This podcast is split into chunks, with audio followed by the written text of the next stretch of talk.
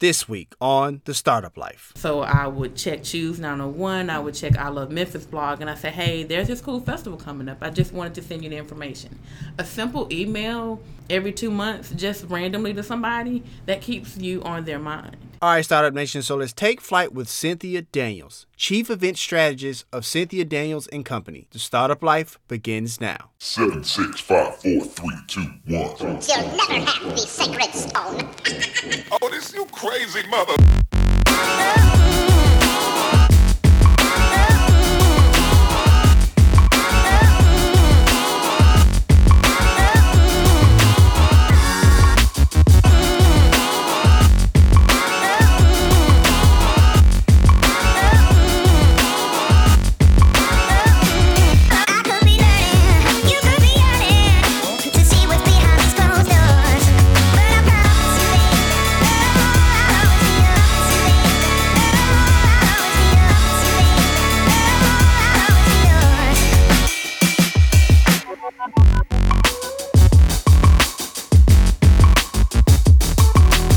Hey, Startup Nation. Do you enjoy the startup life? Now you can let the world know with gear from the show.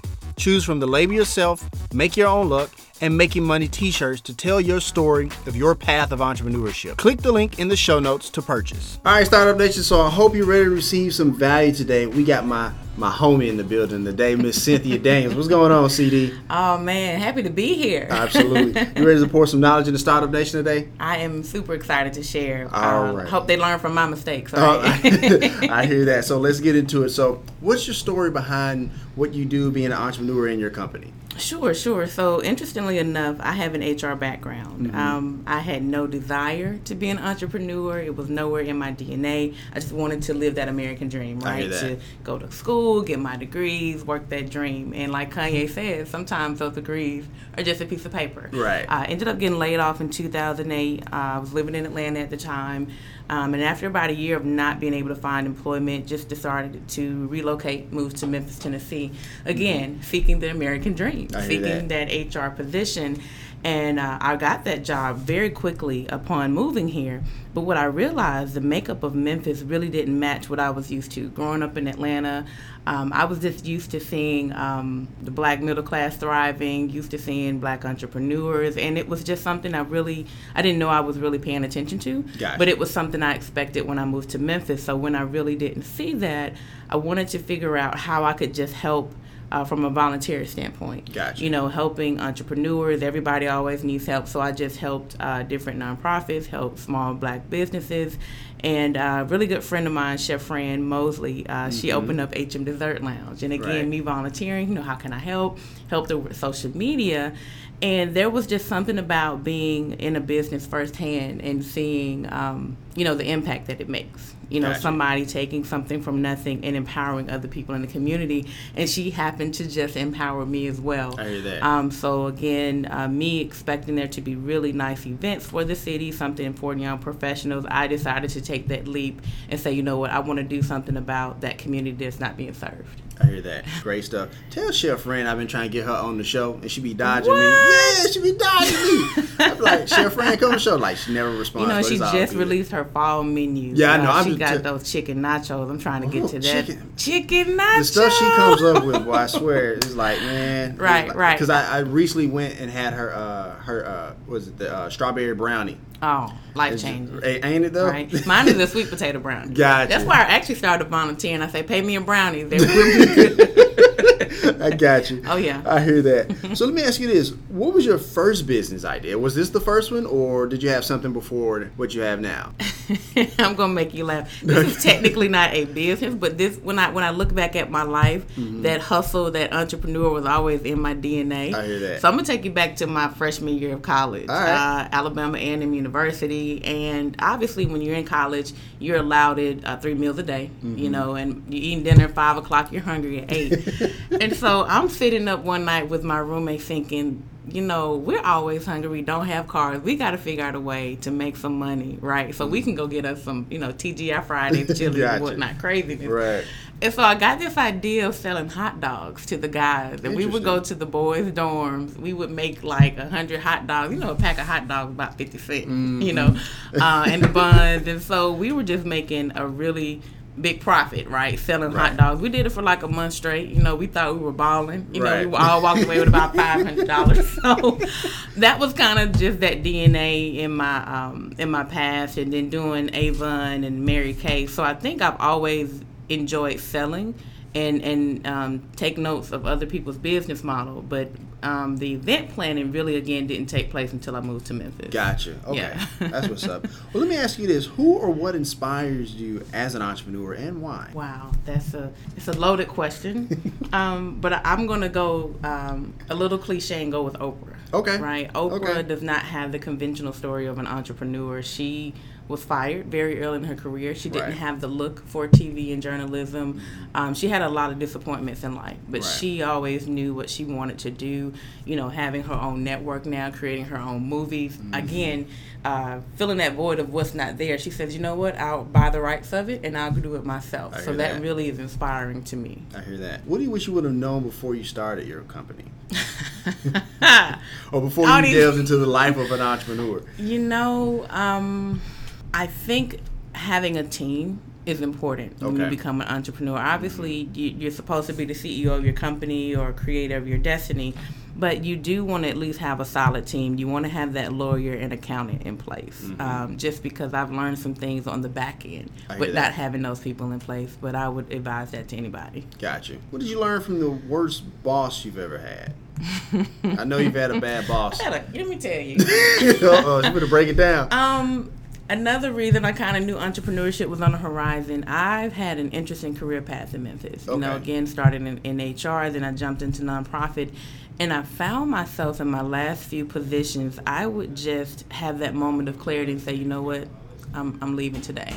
It's not the most professional thing to do, but there's that, that breaking point. And I think for me, I wouldn't say worst boss, but um, just a situation where I felt that there was no real structure. I hear there were no expectations from me, but when you needed something, you you um, hmm, trying to do it in such a politically correct, correct way. Um, It's okay. it's, it's important how you talk to people. Absolutely. That's Absolutely. that's the point I'm trying to make. Got so. I'm I'm I'm an adult like you're an adult. So yes, Mm-hmm. you're you're my senior. This is the company I work for you, but you don't have to insult me to get something done correctly. So when you have enough of that, you know, you you reach your breaking point of you know what I'm I'm out. And it's always taught me um, even even if you're not happy with the person's um, work ethics or if you don't like the way they did a report, there's a way to say it without Mm-hmm. Um, you know making them feel smaller. I hear that. Yeah. I hear that. Follow real quick Okay. because we have a lot of times when people who start companies or are in senior management or something like that, and they have this misconception like in order to be a good senior manager or a good CEO, you have to be tough and you have to be Right. like like you know grind the person to. Where do you think that comes from? You know, I don't know. I think it's this this uh, facade that we have that you know once you make it to a certain position, you just have to talk to people a certain way, or you look down at them, or you made Right. it and they're like a peon, right, on Right. the on the food chain. But to me, it's how you motivate people. I do you that. really take the time to learn their strengths and weaknesses? How do you help build them? How do you groom them for the next position? And I think a lot of people don't don't even care enough to do that. Gotcha. Got to coach them up instead of tear them down. There you go. Got to coach them up. I hear that. How do you market or advertise? Is it word of mouth work best? Mm-hmm. Social media what works best for you? social media. That's Mm-hmm. the most beautiful thing. Shout out to Mark Zuckerberg. I know you would never ever hear this, but Facebook really helped to launch my career unknowingly. Mm-hmm. Um, you know, really creating a brand, as I'm doing air quotes, not even knowing what branding was at the time, but. Um, when I started doing events for uh, other nonprofits, that was the way to get it out. You know, Right. I, again, I think in my college days, college days for me were late '90s, early 2000s. That's when you did the flyers. You get Mm-hmm. Right. you go, you make a dope flyer, you print out about 100 copies, you tape it up everywhere, you put it on people's cars. So obviously, uh, I would say I started tinkering with events in 2012. And so I would just share it on Facebook, invite everybody on my friends list. And I tell you, um, I was doing mixers at the time at the Westin. And I probably had 2,000 Facebook friends in Memphis. I literally every month would invite 2,000 Facebook friends. And it would get to the point after like the third or fourth one in the row, they were like, I had to meet this Cynthia Daniels who keeps inviting me Right. to these events. It didn't Right. cost me anything. It just cost me a little bit of time. Right, absolutely. Um, but again, um, social media, Facebook has really helped my business, and you, you know, Instagram that was an addition. I haven't really tinkered with Snapchat. I think that's purely social, um, but Instagram and Facebook, th- that's my bread and butter. Got you. Yeah. I hear that. What did you learn from your biggest failure? Mm, don't bite off more than you can chew. Okay. Is there a Um, story there? there is. I am very much a visionary. Okay. Um, I, I would think that re- what really propelled me into entrepreneurship was doing the Black Restaurant Weeks. I hear that. And so I went from launching Memphis Black Restaurant Week in 2006, one city, Mm-hmm. to 10 Got you. cities in 2017. Crazy. I had a great strategy, Mm-hmm. right? I had kind of like a sales lead in every city. Everybody go out. These are your restaurants. I've done the research. It was almost like um, I would say selling uh, Girl Scout cookies and I Mary Kay. I got the product. Here's the brochure. Here's the handbook. Go do it. Right. Um, but what I didn't think about was the DNA of the business owners in a particular city. Even though I had data from Memphis to say it was successful, at a minimum, people quadrupled their businesses. Um, and even though I got community leaders to act as my sales team, it still wasn't enough. Got Um. I hear that. Our culture is an interesting culture. Ain't it though? It is so interesting. And and what I will say to anybody listening out there, if you're interested in becoming a uh, restaurant consultant in the black community, that's a much needed position. Interesting. Um, because what I've learned, a lot of restaurant owners they take their savings, they put it in their business, which I I applaud anybody that does that. But there's sometimes not that next plan of Right. how do we advertise, how do we invest additional dollars into getting um, people to come to our restaurant outside of word of mouth. Right. And what I found in those nine other cities, they relied on word of mouth. So they were very hesitant to the idea. It, it took a lot of convincing. I bet. Um, and then, of course, once we get the restaurants on board, then you got to convince the city, hey, let's all unite, support this Black uh, Restaurant Week. So Right. it was, it was a lot to try to manage with a full time job Of course. on top of that. Right. So I think if I would have done, you know, one city, then two cities, then three cities, Mm-hmm. instead of trying to just go all in. But I'm I'm a big idea person. I got you. I got you. And again, it helped me remember everybody doesn't think like me, and I have Mm-hmm. to be a little bit more meticulous in the decisions I make um, when I'm going outside of my market. Gotcha. Well, let me ask you a follow up because Mm-hmm. you, you, you say that everybody doesn't think like you, and you're like a big visionary, Mm-hmm, right? Like, how do you, how are you able to? And I guess it was a you know proof of concept when you had to kind of sell the idea to the restaurants Sure. in the first place. How are you able to convince them like this is a good idea, like you want to do this, like this would be Hmm. beneficial for all involved? Absolutely. Um, and honestly, Memphis was not an easy market either. I, I, I've been uh, born and raised in this city. I absolutely know. And, yes. and I'll tell anybody uh, to Startup Nation, Mm-hmm. um, you have to be prepared for backlash in your community. I hear that. Um, when I went out and talked to restaurant owners again, I'm selling. Uh, I'm Cynthia Daniels. I'm this transparent from Atlanta, but I absolutely love Memphis. I want Memphis to succeed. I want us to have amazing businesses, and I believe that this idea would work because we support local. Why wouldn't we support black restaurants for one entire week? I hear that. And in presenting this information, a lot of restaurants actually said to me they didn't really want to be known as black owned. Can Gotcha. you imagine my disbelief in hearing that?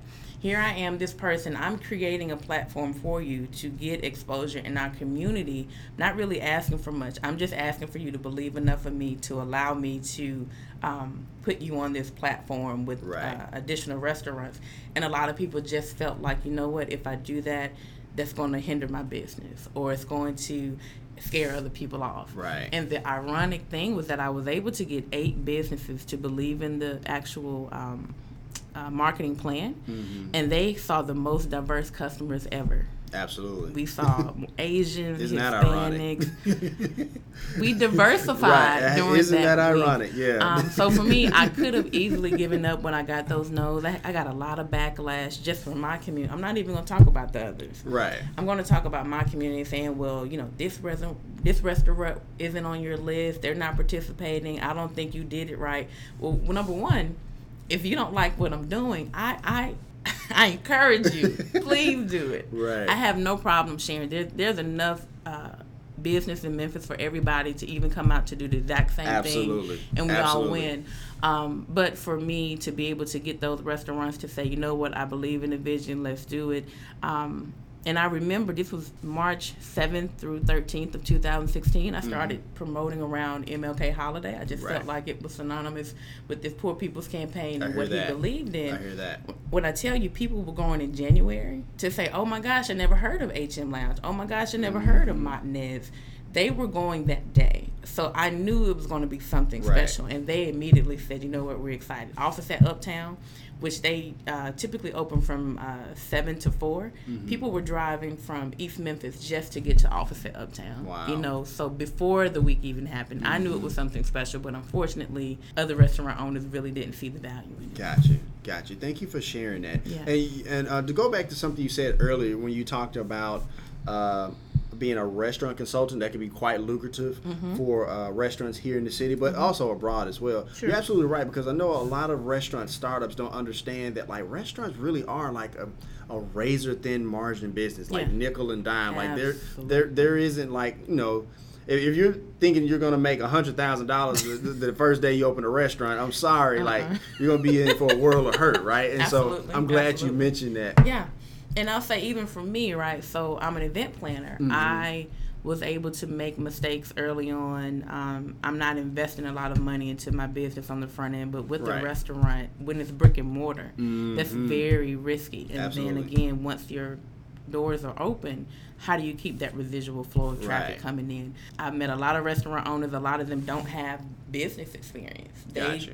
are the best chefs in their uh, Mm-hmm. family. They're like, you know what? We need to open up a restaurant. Right. But you need to talk to people. You need to survey. We have Epicenter. We have, um, you know, the city of Memphis has the uh, Office of Diversity and Compliance. Mm-hmm. So you want to make sure you're using resources too on the front end before you open up restaurants. That's just again me from the outside. looking Absolutely no. That that's conventional wisdom, It- and, yeah. and, and not, and like you said, now that you know you, you're a great chef and you make some of the most amazing dishes we've ever seen. Yeah. But like not having that business sense, like You're not re- charging people at the house. Right. Exactly. exactly. you know and, and again for me i even mentored with event planners once i really knew i was serious about it so i would love um, anyone who who has an interest in consulting consider um, you know working with black restaurants I hear that. Let me ask you this. So we know as entrepreneurs, we're always engaged in professional development of some type. Listen to podcasts, reading Sure. books. What does that mean to you, and what are you learning right now?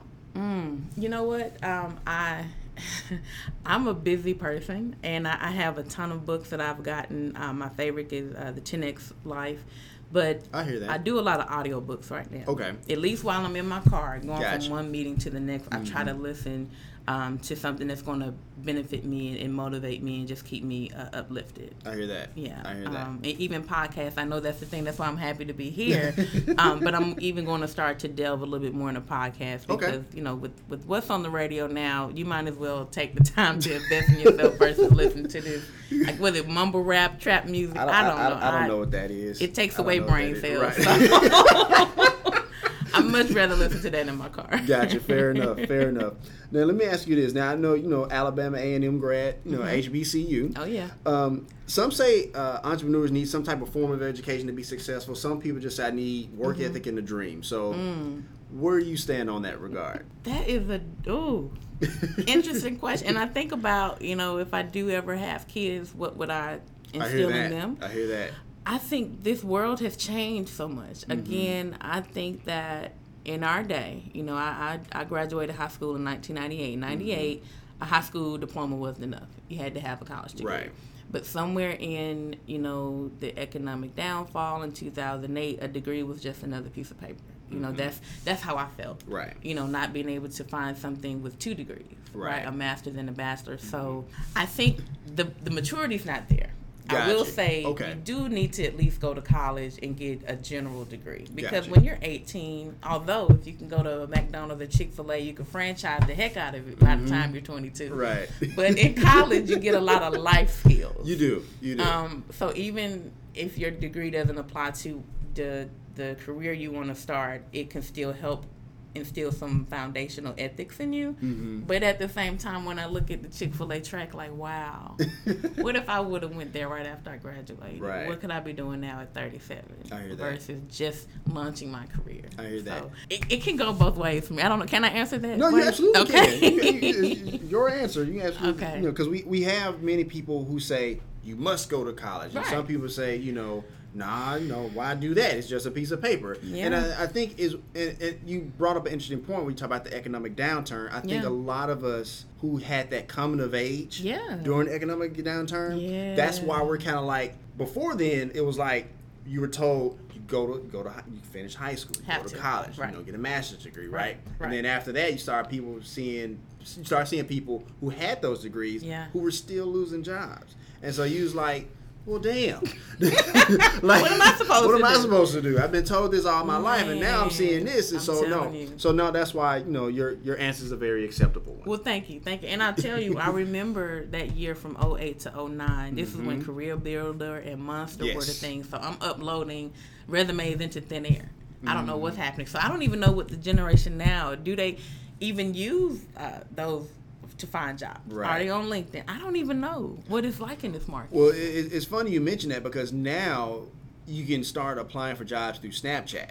no. Yes. No, I've That's a never even been on Snapchat. That's a thing, right? So it's like I think it's a situation where like you upload a uh, like a picture, and like a, you know, very basic information. Like I think Wendy's Really? started it, and I think maybe Burger King. That's kind of brilliant. Don't quote me on that startup nation, but I do know that like That's uh, brilliant. th- Yeah, like you, they've started having a situation where you can apply for jobs through Snapchat. That's the that's the that's the generation we live in. I That's mean, that's the you know the crazy. era we live in now. Yeah, okay. But uh, last question before we go to break: What does your average day look like from from sun up to sundown? Oh, what does that look like? And then we'll go to break. The real day. Mm-hmm. Okay. So we're up at 4 a.m. I hear that. So from 4 to 8, I feel like that's my time to, um, number one, meditate. I Mm-hmm. meditate for about 30 minutes, just, you know, clear my mind because it, it can be so jumbled. Right. When you're, Oh, when yeah. you're uh, the, the, the head of your business and you got family and you want to have a personal life. I mean, I wake up sometimes and I just have a million things in my mind. Mm-hmm. So first, clear my mind, um, exercise, then I check emails. I'll check emails around six o'clock in the morning just to make sure I can clear everything that's pressing, Mm-hmm. and then I kind of categorize them: what's important, what can wait, what needs to happen now. Yeah. Eight o'clock, that's when the rest of the world is kind of up, you know. so that's when I'm, you know, trying to make those calls, have meetings. Um, obviously, around eleven to twelve, that's when I, I try to have lunch. I'll, I'll talk about today, as a matter of fact. Um, so obviously, I, I got an opportunity to be here with Startup Nation, Which is uh, awesome, by the way. Which is awesome. I'm so happy to be here. Um, I have two events coming up next Friday, so Mm-hmm. um, I'm meeting with a lot of different panelists, making sure they're on board. Um, you know, dotting I's, crossing T's. Networking events is very important to network. Mm-hmm. Um, you have to stay relevant. You have to know who's who in the community. Uh, sponsorship is a big part of my business, so I want to make sure I'm, I'm showing my face in the right places, advertising where I need to. So I'll be going to three different uh, events tonight. Um, Wow. Probably, yeah. probably get home around nine. Check emails again. I've, I've been um, cognizant not to check emails constantly throughout the day because they can distract you. Absolutely. Um, probably do more work from about nine to eleven. Maybe get in about thirty minutes of you know checking my voicemails that I missed, and then I lay it down around midnight. gotcha. But that's my day. that's your day. Yeah, Alright, that's what's up. It's a long day. yeah, All right, Startup Nation. So we're gonna go ahead and take a break. How you like being on a startup life so far? I love it. Can I come back again tomorrow? Absolutely, absolutely. You're always welcome. You're Thank always you. welcome. All right, Startup Nation. So I hope you're getting great value from today's episode. Cynthia's dropping some great nuggets, but we gotta pay some bills. Once again, my name is Dominic Lawson, and you're listening to The Startup Life.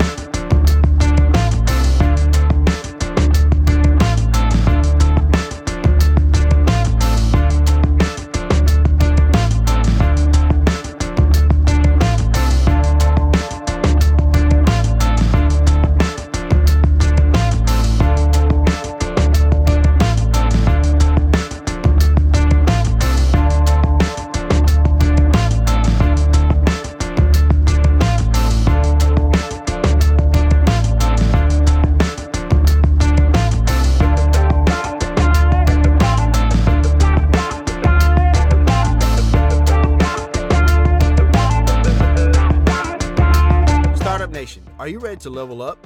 Then join my good friend Cynthia Daniels at her Level Up Conference October 13th and 14th at the Hilton Memphis 949 Ridge Lake Boulevard here in Memphis, Tennessee.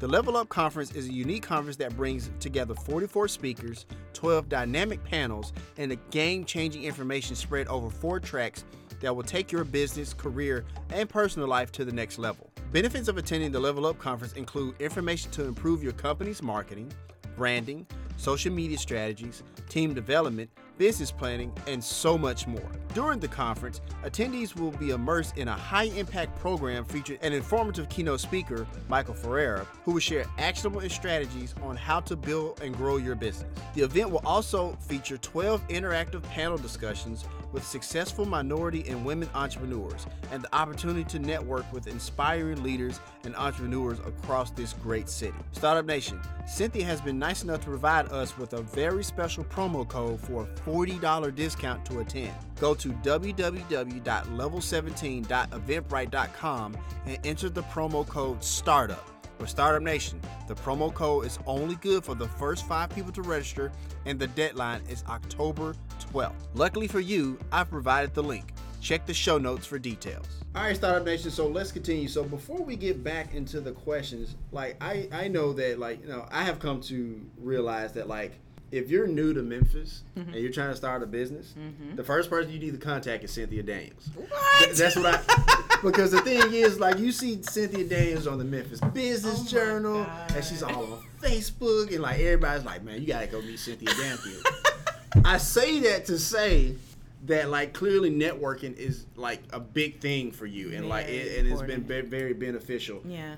um, explain how you view networking and why more entrepreneurs and non-entrepreneurs Mm-hmm. sure. should engage in networking. Okay. Well, first I'm gonna let you in on a little secret. Okay. Because we are, you know, we're, we're having a, a moment. You know, I'm here with the Startup Nation. I'm an introvert. What? I am very shy, very introverted, and I'm gonna tell you, I moved to Memphis in 2009. Mm-hmm. Knew one person. Got you. That is very difficult in itself. So here I am, this transplant in this new city, and I knew I had to make it here. Obviously, when you're in college, you got an immediate network of people. You got Mm-hmm. Absolutely. Mm-hmm. your roommates, suite mates, so on and so on. So I thought, okay, how am I going to make it in this city? Right. I went to the Whitehaven Library and I checked out books on networking. What? I read books on how to network. Got you. Um, so what I learned, um, how to ask open-ended questions, right? During this time, I also discovered a Memphis flyer. I think I some kind of way again. I'm in Whitehaven, and I stumbled across uh, Midtown, and I, Gotcha. Kroger's my store. You know that's where we go in Atlanta, and I saw the Memphis flyer. So I would circle events every week, and I would say I'm going to two events this week, I hear that. not knowing anybody. Okay. Do you know how difficult that is? I can only imagine for an introvert. For the introvert. I can only imagine. So I, you know, I took all this information I learned in the books, and I would challenge myself. When I would go to a networking event back then, I would say, okay, I'm going to talk to two people tonight, and then I would say one person. I would try to close it and, and exchange information and say, hey, I'd love to go to coffee, love to go to brunch. But if I was able to at least just meet two people and walk up to them and say, hey, what brought you out tonight? Like that was my hot question because Right. you can't tell me yes or no. You have to tell me why you're here. Absolutely. You know, and then the conversations would go from there. So obviously, I would try to diversify uh, the type of people I would talk to. Okay, a man, a woman, you know, African American, Caucasian, just really challenging myself, making Right. it like a like a game. You know, and then after about a year of doing that, it became natural I hear that. right? You get good at Mm-hmm. it. And so for me, I was more intentional um, the later years in Memphis to finding people that looked like me. And so finding out where the other young professionals were, where were the social events, where were the nonprofit events, and just really having those kind of conversations. Gotcha. So um, me now being an entrepreneur, what's important. Um, and what you don't want to do, you don't want to be that person just giving out cards. Right. Oh. That's the worst. I Oh. know of one person. um, you Don't know, it was kind of kind of like a car salesman. And when Mm-hmm. I see him out, it was like, "Hey, here's my car. Here's my car." You don't even know anybody's name. Right. So what I've learned um, from from those mistakes and just um, the importance of building a genuine conversation. You know, I even remember when you and I met. We met. Um, it was like a, a entrepreneur workshop. Mm-hmm. It was. And so we just exchanged cards. We emailed each other. I wanted to number one know what you did, and I wanted to Mm-hmm. figure out how we could work together. So there was that genuine um, connection. I think maybe two years ago. Right. So just really, It was you know, two years ago Yeah. we met uh, we met uh, Melinda Emerson at the That's uh, right. at the uh, um, Renaissance. yes Renaissance Mhm, yes So um, even if you, I've gotten to the point where I can remember things about people, but Mm-hmm. I would, you know, say, okay, you know, you work with kids, you're tutoring. I would have written that on the back of your card, Right. And sent a follow up email to keep the connection going. Mm-hmm. Um, I've also taken a point to do Google alerts. So Mm-hmm. if I know you like podcasts, you want to know a podcast about cooking. If there's a new one coming out, hey Dominic, you got to check this out. okay So just really making it where um, it's beneficial. So when I network with people, I'm not trying to look for something right right then and there. I think that's what people do. Ooh. And that's the word. I was going to ask you that because a lot of times, you know, and you you've seen this time and time Yeah, again. yeah. You know, it's, besides the whole, you know, pass now business card like Sure, flyers. sure. But also that whole, um, they come to you, they come to the networking event. It's all Mm-hmm. Yeah. about like, okay, what can you do for me? Like, you like, bruh, What? like I I, don't don't know know you. Can we build a genuine Right. relationship? And I'll tell you now, as an entrepreneur, people that I met four or five years ago, Mm-hmm. I'm finding ways that they can help my company now. So just imagine if I would have turned them Right. Mm. off immediately. So, you know, do y'all company give out money? You know, like how much money can I get from you? Or, you know, who's the most important person in your company? That just turns people off Absolutely. immediately. So now all of those relationships where I genuinely look out for people and, and honestly another thing that I do um, you may not have anything to talk to these people about or network or, or stay connected. I'm really big on telling people about cool stuff in Memphis. I hear that. So I would check Choose 901. I would check I Love Memphis blog, and I say, hey, there's this cool festival coming up. I just wanted to send you the information.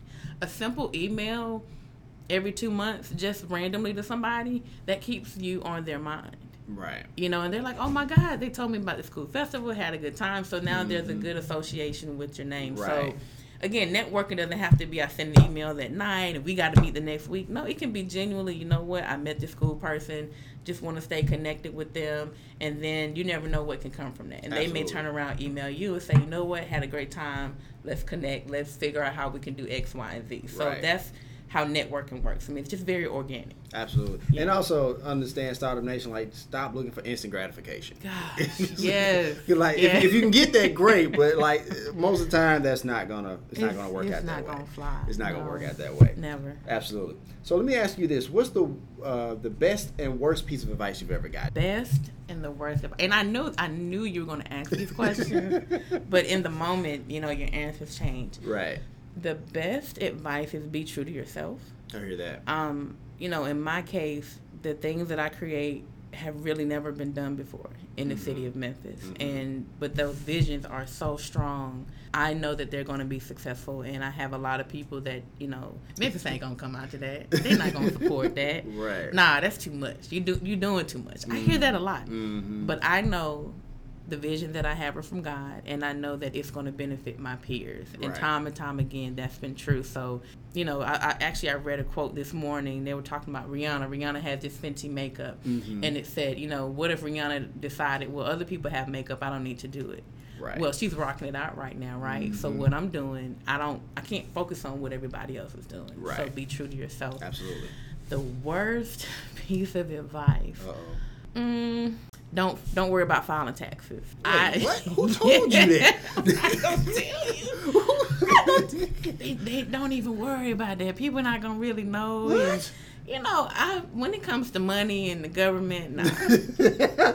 you know, I may not have made a lot of money, but if I owe them something, I'm gonna owe them something. Let me tell you. Um, was it Al Capone that was uh taking the Alcatraz finally because of uh, of tax evasion. tax Right, 'cause evasion? they couldn't get him on nothing else. They had to get him on Right. tax evasion, right? And when I think, you know, Wesley Snipes, a couple other people, Right. I mean, y'all know. Right. Um, I'm not trying to be on that list. Right. So that is the worst advice. No, get them accountants in order, Right. file your taxes. Gotcha. Uh, it's kind of weird because, like, if, if they're saying, like, you know, don't worry about filing taxes, Mm-hmm. it's almost kind of like, you know, discouraging from doing it in the first place, right? Because like, they figure, like, maybe, you, you know, you'll never get big enough to file taxes anyway, so why even bother? Right. So that, that, right. that's, that and sucks. and but I but true, but I also think they were just saying that's more money you have to spend. So don't worry about it. I think oh, they may have been a little genuine, but it was terrible advice right, to me. right. okay. Let me ask you this: What's a uh, what do you think is a popular misconception about business, about starting a business at least? Oh, that is just um, that is glamorous. I Mm-hmm. mean, you know, we live in a social media society, so of course, business owners show you the Right. pretty parts Right. of being a business Absolutely. owner. Um, it gets real ugly. Mm. and a lot of uh, negative things can come out about you. A lot of people can perceive you in a different way. So you just have to have a strong belief in yourself uh, when you're a business owner to not let that outside noise uh, distract you and get to you. Right. How did you come up with the idea of the concept for your business? Mm, well, again, for me, um, I began event planning because I just saw a, a, a need to create cool things for the African American professionals I in. Memphis. Um, again, in Atlanta, what I pretty much do is the norm to have the cool mixers at all the cool uh, restaurants, to have, uh, you know, not necessarily a restaurant week, Mm-hmm. but to highlight black businesses in the community. Um, to even uh, do this 40 under 40 urban elite professionals. Mm-hmm. I mean, a black tie gala for young people. Why? Why is that a myth here? Right. Why is that the unknown in, in the 21st century? Whereas this is happening all across the country. Mm-hmm. You know, so that's where the event planning came from. It came from a place of creating what was needed. And now I I. I have the blessing of uh, big institutions reaching out to me. Mm-hmm. I actually just did an outdoor concert series with the National Civil Rights Museum. Right. Um, you know, millennials the buzzword now. You know, Mhm. how can we attract millennials? So I thought, you know what, I know how to do that. I've been event planning. Right. And so now I'm in this new space, right? And and I pitched to them, you know, why can't we have our own outdoor concert festival? Like you guys have the space, let's use it in a unique way. I hear that. And so now other organizations are like, hey, Cynthia, what what can we do over here? So it's pretty mm-hmm. cool to see even my business evolve from just creating for African American young professionals to creating what's cool, what's hip, what's now. Mm-hmm.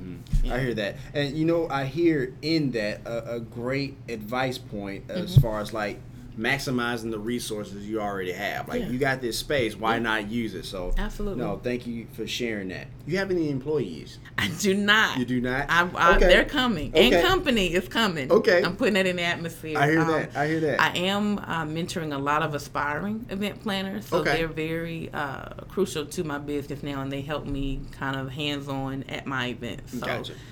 Gotcha. Yeah. Well, l- let me ask you this: like, even with those individuals, Mm-hmm. or like when you do decide to hire somebody like full time or part time, whatever the Yes, case may be, uh, what would you look for in an ideal employee? Someone who is very organized. Okay. um, even though I write my days out to the T, there are always going to be curveballs, things that you know Mm-hmm. take priority over other things. So someone who can who can keep up with me and can be organized and and um, be very professional too. Uh, you have to know how to turn it on and off. I hear that. You know. I hear that. I, I definitely know what you mean by Yeah. that. But uh, let me ask you this, and, and this is uh, a, kind of a personal question for me.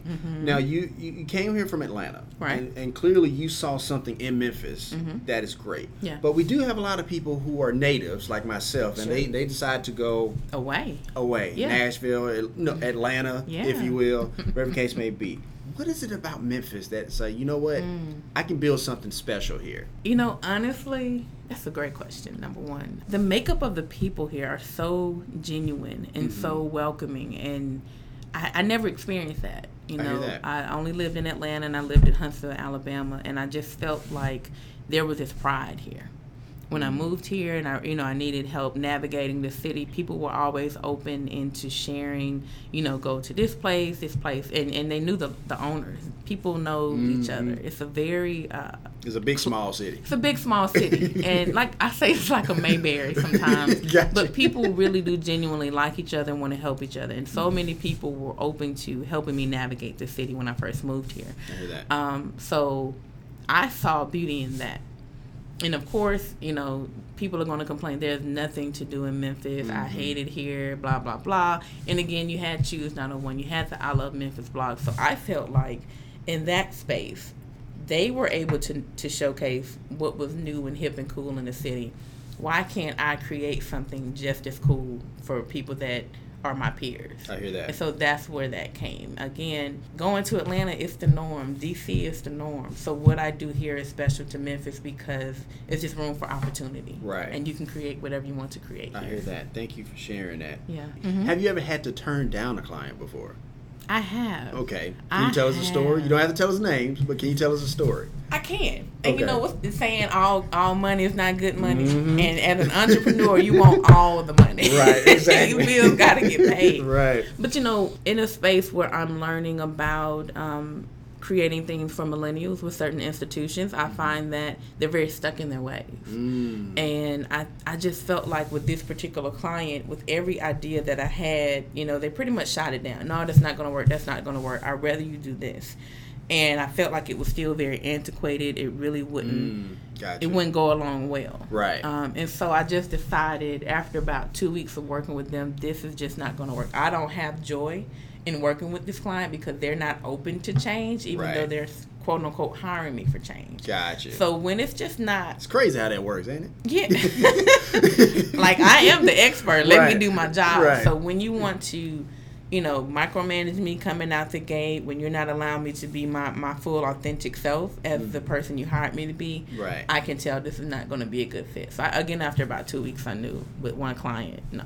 Gotcha. How did you let them down? We had a very conver- very uh, organic conversation, Mm-hmm. um, very transparent. I've learned too, at, at my age and with being an entrepreneur, um, it's like a relationship. Right. You know, you don't want to lead anybody on and then just disappear. You Right. want to be able to sit down and say, you know what, what's the thing? It's not you, it's me. Right. But no. Um.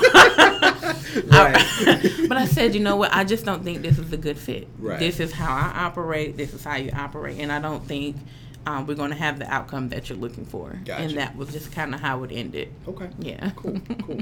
if you had one piece of advice to give someone who's just starting out on their business, what would they be? Because there's a lot of people who are on the cuff and they want to start, Mm-hmm. right? But there's like I don't know how, or they have started. Like, Mm-hmm. man, I don't think I should have did this. Yeah. So here, here's here's a very long answer to that question. Okay. Everybody wants it to be perfect before they start a Mm. business. You have to have this much money in your bank account. You have to have your business plan. It has to be approved by this person. I did talk about the lawyer and the accountant. Right. Um, but there's no time like the present. I hear that. Life is short. If there's this burning des- desire inside of you to do something, you've got to do it. Mm-hmm. That's your that's your purpose in life. That's that's what God wants you to do, and He's not going to let up until you do it. I hear that. And so for me, I thought that even after doing, you know, I had the Black Restaurant Week, I did the 40 under 40. That was just, he was making me very uncomfortable in my day to day life. In in my last uh, job, it was, in the strong vision of you're supposed to be doing this. Why do you keep clocking in and clocking out? Let it go. Gotcha. And so there really wasn't a perfect moment, but the moment that I said, you know what, to my boss, I, it's time for me to leave. I'm turning my resignation. I felt this freedom. I hear that. You know, so even if it's not you starting a business, although I know there's a startup nation, Right, Maybe it's time for you to try a new company I or a whole new I hear that. Absolutely. You know, don't be afraid. You know, life is short. hmm I hear that. No, I'm, I'm glad you mentioned that because uh, I have a previous episode where I talk about just uh, having an entrepreneur mindset doesn't necessarily mean starting a business. It could be like scaling up the corporate ladder or There you whatever, you define that as. So Yeah. I'm glad you mentioned that.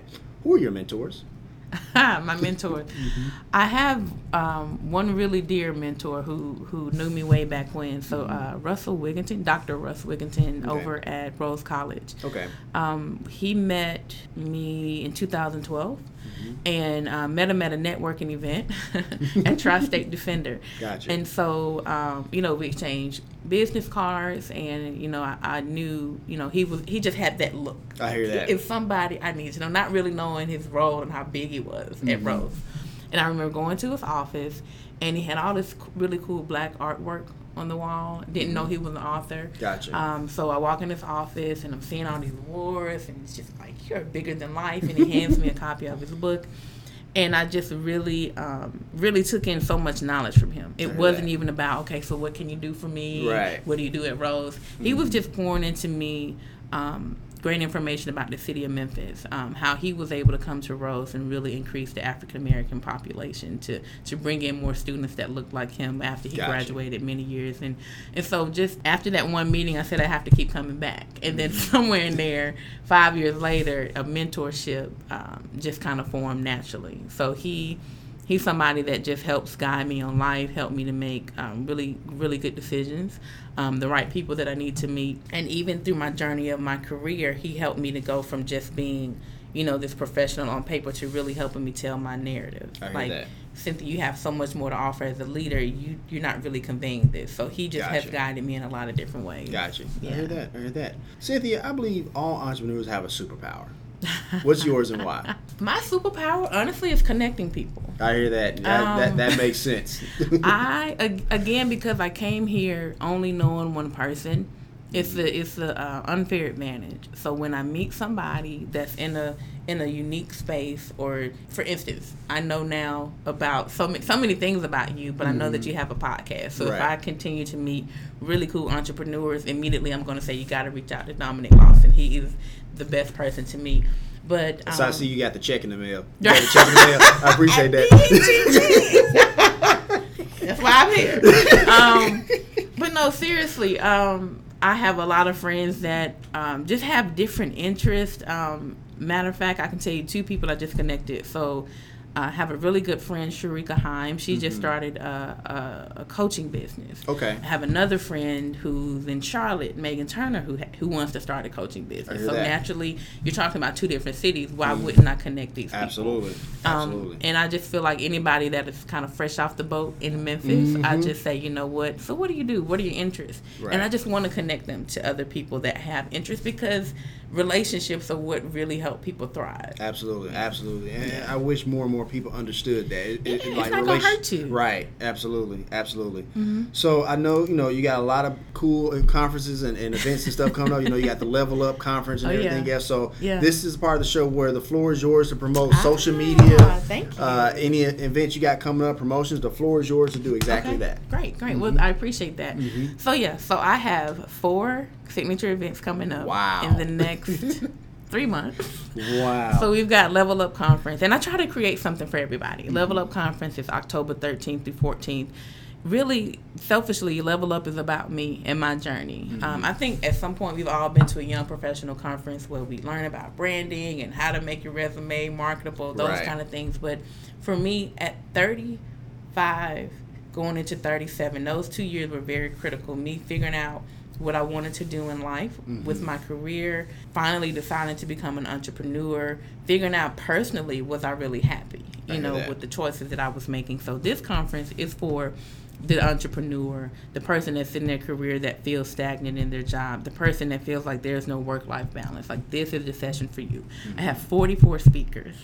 That Wow. hey, I go big, right? Uh, yeah, that's I true. told you I go big. Right. And I'm, go I'm- home. right, I'm flying in the keynote speaker, Michael Ferreira. Right. He is the CEO of uh, Michael Ferreira Bespoke Clothing. Mm-hmm. But the cool thing about Michael, he's always been an entrepreneur. He started a DJ business at 12. I hear that. Then he was a financial advisor out of college. Now he has a clothing company working with athletes and uh, entertainers out in LA. Mm-hmm. So I feel like he's making that transition. Another thing with entrepreneurs, I think that we feel so stuck when we have that one business. Mm, You may that. be passionate about it for five years, but you may want to do something else. So I think that's the cool thing about him to go from a financial advisor to own, owning a clothing company. Absolutely. I mean, there's space to do whatever you want, Mm-hmm. right? So that's going to be October 13th through 14th at the Hilton. That night, you got to party, right? You work Yeah, hard, absolutely. you play hard.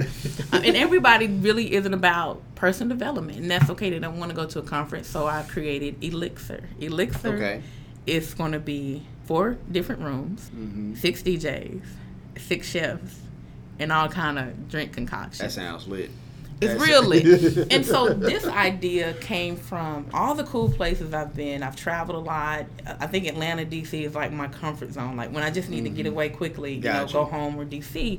They do parties like that all the time. You know, I like to create the unexpected in Memphis, so I was able to get with Opera Memphis, one of my favorite venues. And so we have the Velvet Room, the Lit Lounge, we have the Neo Soul Lounge, and the Outdoor Cigar Lounge. It's okay for the 30 and up crowd to have a really mature, upscale time in Memphis, so I wanted to Absolutely. create that environment. So that will be um, October 14th from 8 to midnight at Opera Memphis. Okay. Then into uh, November, we've got uh, my second annual Top 40 Under 40 Mm-hmm. Urban Elite Professionals, which I really wish I could do the Top 80 Under 40. So many amazing people. Absolutely. We usually have about 500 nominations um, to go through. So that will be at the Hilton uh, November 18th at uh, 6 30 p.m. I have a speaker coming from Atlanta, Georgia, uh, Aaron Arnold. Okay. Aaron Arnold, cool story about him. He was on Wall Street, you know, working the American dream, mm-hmm. you know, broker in Wall Street. He was unhappy. He said he was making all the money in the world. Right. Not happy. I think we all have that story. Absolutely. He decides to quit his job. He interns for Sean P. Diddy Combs for mm. 18 months. Imagine going from making six figures to nothing Right. Talk about humbling. Yeah. But also, he took that time to really figure out what he wanted in life, and now he has a music empire in Atlanta. So, that. Mm-hmm. really excited for him to share his story. And then, last but not least, I have a New Year's Eve party coming up. Okay. Partnering with Hewlett C. Britt. Um, he does a lot of cool events. He does the Marvin Gaye tribute every year. So, he's a really good friend of mine. And he has that 40 to 50 crowd. I have more than 30 to 40 crowd. Mm-hmm. Ah. I remember last year, New Year's Eve was on a Saturday. Sitting on my couch bored to death. You had Beale Street. Once you do Beale Street once, Right. enough. um, you got a couple of clubs out east. I, I'm not a clubber anymore. And then you got the Peabody. Very great, um, beautiful party. But I didn't really feel like that was a space I wanted to be in either. Gotcha. Right? Peabody and Beale Street, they're very extreme. Right. And again, Atlanta, DC, I'm gonna keep referring to that. They Mm-hmm. do hotel parties all the time. And so it was a challenge to find a hotel Gotcha. in I bet. Memphis I bet. that would buy into the vision I was giving. But I'm going to be creating a Hollywood old school glam high end party. Hmm. Okay. Cocktail attire where you come in, and then I'm a I'm a big Jay Z fan. My favorite album is American Gangster, so you, you see the Oh, theme there. okay. So it's going to be themed after that album. We're going to have a couple of tracks that are going to be playing at that um, with the live band. Have a rapper come in, not Jay Z. I don't have a Jay Z budget, but it'll still be cool. We all need a Jay Z We budget. all just just a one right. Right. Just one percent Jay Z One budget. Right. That's all. Um, but it's going to be a really fly party. So again, you come in from nine to two a.m. You know, you you, you have a good time. You, you drink adult beverages. You eat, and then you go up to your room and chill. Right. The- and it's out east, Mhm. away from downtown. Because Right. for me, I don't do congestion, crazy God, parking, yeah, crazy that. people. So. Right. Again, my thing is about creating um, what's needed for our community. Mm-hmm. So those are my four events, and you can find them all on Eventbrite. Mm-hmm. You put in Cynthia Daniels Co. And um, I definitely would love to have you and your wife at any of those events if you Absolutely. Absolutely. are available. And I would love to also give away some passes to Startup Nation. Um, Okay. so I don't know how you go, you can reach out to them, but I'm gonna. You know, I'm as I'm, I'm moving my hands like you get a pass, you get a pass, Right. you get a pass to level up We'll, conference. we'll, we'll definitely figure something out. And Startup Sure. Nation, all those uh, all those events and stuff will be are there in the show notes for easy access, and also uh, Cynthia Daniels' social media credentials will be there as well. And we'll figure out the pass thing as far as Sure. like uh, online or something like that. So Okay, we'll perfect. definitely do that. So as we wrap up the show, any parting advice for an entrepreneur in Startup Nation? Anything you want to throw out there? Any last little nugget? I would love to. Every day is not perfect. I hear that. every day there are days where I'm like, what, how do I get a job? I'm going back. Um, but you have to be present in the moment. Know that there is no freedom like owning your own business. I hear that. Let me tell you the, my favorite thing about being an entrepreneur. Sometimes I wake up, I don't know what day of the week it is. Because I, I, I mm. allow my body some days to just naturally wake up when it wants to. I'm, Right. not, I'm not always going to get up at 4 a.m. because Gotcha. sometimes you're tired. Right. But when you can just wake up and do whatever you want to do, there's there's peace in that. There's mm. beauty in that. Absolutely But is. you have to pay the price. So every day is not going to be perfect. There Right. are days where, ooh, I don't know how this bill's are going to get paid. We need a building fund. Right. There's Right. a fish place Right. on the corner. Right. But you have to remember your why. Absolutely. Yeah. Absolutely. So that's going to conclude this episode of the Startup Life. Did you enjoy it? I had a ball. Thank you Cool. for allowing Thank- me to come. thank Thanks you. for the check. No, I'm kidding. kidding. no, it's all No, I had a good. good time. Oh, good. Thank you so much. All right, Startup Nation. So here's my final take. Cynthia Daniels is one of my favorite entrepreneurs because she understands the value of building relationships, the value of building a rapport with not only a prospective client, but with prospective partners as well. She understands that as long as you're able to pour into people, people will be willing to pour back into you. And that's why I believe Cynthia Daniels and Company will go very far in this city and beyond. If you want to let us know what you think about the show or would like to advertise on our show, send us an email using the address in the show notes. Subscribe to The Startup Life as it can now be heard on iTunes, Google Play, Stitcher Radio, and SoundCloud. And hey, if you have an idea, be about that life, the startup life.